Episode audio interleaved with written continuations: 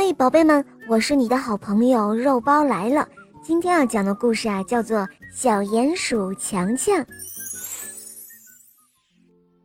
有一座大山，它的南边很温暖，北边很寒冷。小鼹鼠强强的家就住在大山北边的地洞里。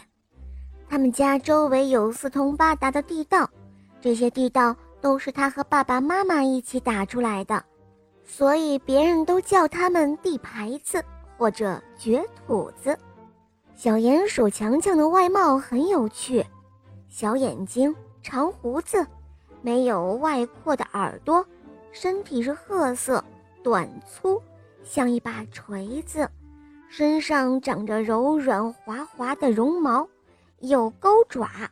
它有三大特点，那就是高度近视，而且还怕光。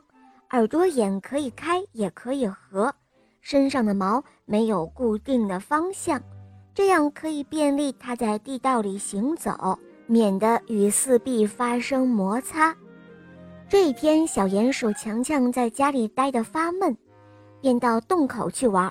哇，外面一片白色，真的很冷。只听见小兔子梅梅说。是雪巫婆在作怪，下这么大的雪，我都快要冻死了。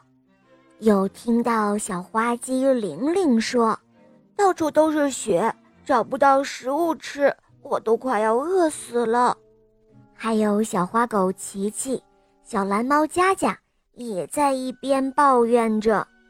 小鼹鼠强强听了之后，赶紧说道：“呃，小伙伴们。”呃，快到我家里的地道里来躲一躲吧！于是小伙伴们便一股脑的钻进了他们家的地道。小鼹鼠强强把家里存的食物都拿出来分给大家吃，可是日子久了，食物吃完了该怎么办呢？大家正在发愁呢。这个时候，小鼹鼠强强的爸爸出了一个好主意，他说：“山的南边很温暖。”什么吃的都有。现在我们给大家打一条长长的地道，从山的北边一直打到山的南边，大家就可以从地道走到南边去了。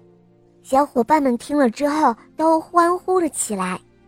没过多久，地道打通了，小朋友们便从长长的地道中穿过大山，来到了山的南边。